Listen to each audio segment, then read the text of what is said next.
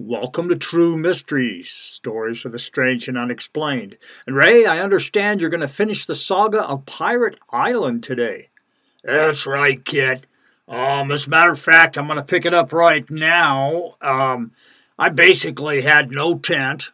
I had no way of getting off the island that I knew of, and my gym bag was gone.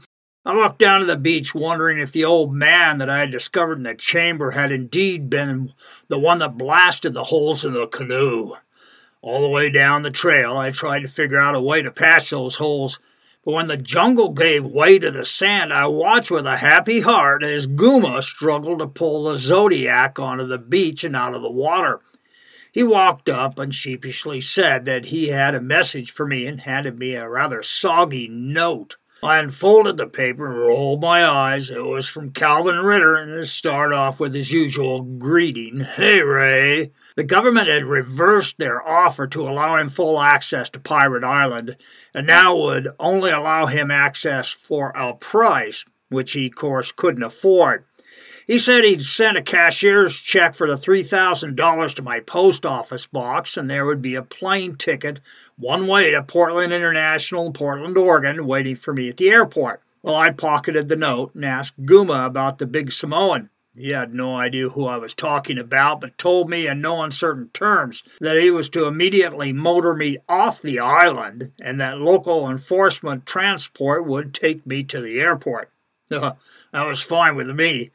I helped Guma turn the Zodiac around and push it into the surf. He took control of the aging Johnson outboard motor. I turned for one last look at Pirate Island and wiped the ocean spray from my eyes, blinked until they cleared, and with disbelief watched as my pirate ghost, hook-eye patch and billowing pants and all, laughed and waved as he danced from one foot to the other. I tapped Guma on the shoulder and pointed. He turned, and we both stared at the empty beach. But I did get my 12 doubloons. I flew Delta to Portland's PDX International from Madagascar, 21 hours, and I was jet-lagged. And at the same time, mentally excited to have smuggled the 12 gold doubloons I found on Pirate Island out. My gym bag and change of clothes had been stolen while I was on the island, which meant that I had been wearing the same clothes for about 72 hours.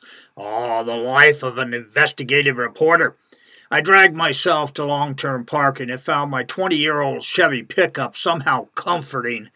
I don't even remember driving the 25 miles out of Portland to Mossbray and home.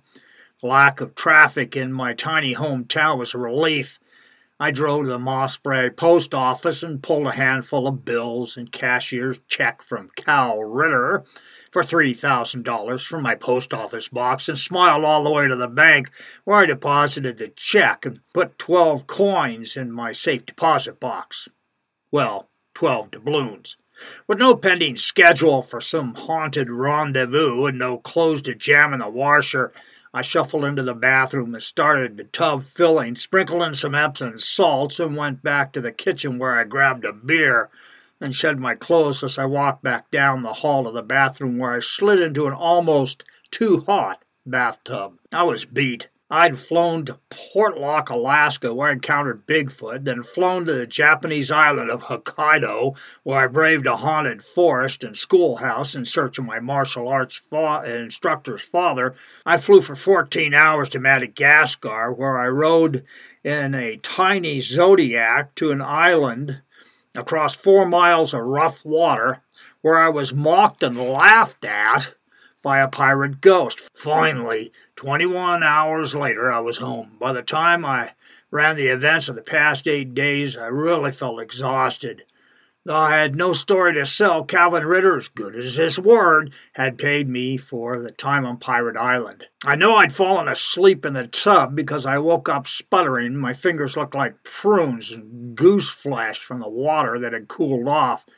I pulled the plug in the drain and threw on a robe. My house was a two-bedroom affair built in the 1950s, but it was paid for.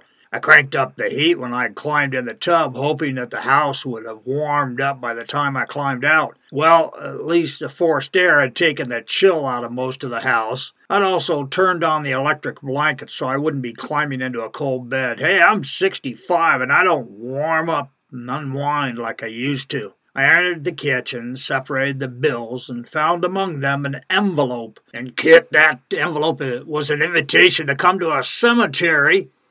It had to do with a hanging for a murderer and a witch that put a curse on a town in Oregon to burn down 3 times, and that town has burned down twice. And the witch was buried in a cemetery, the old cemetery, in Jacksonville, Oregon. So we got quite an adventure coming up on Tuesday. I understand you sold some books. Well, actually, I didn't sell them. I gave them away. 23 books of my thriller project Deepwater went out to 23 listeners who contacted me at kitkcrum@gmail.com, said they wanted a copy. There are still a few copies left. I'm currently, Friday, we'll be giving away Body Parts, which is a real thriller, and I'll be giving you the history of Body Parts in the next couple of days, describing it for you. And again, it is professionally edited and narrated. It's a full novel. It has to do with the sale of body parts. Well, this is Kit Crumb and Ray Ruckus. We're thanking you for listening. Be sure to listen tomorrow to find out about that witch.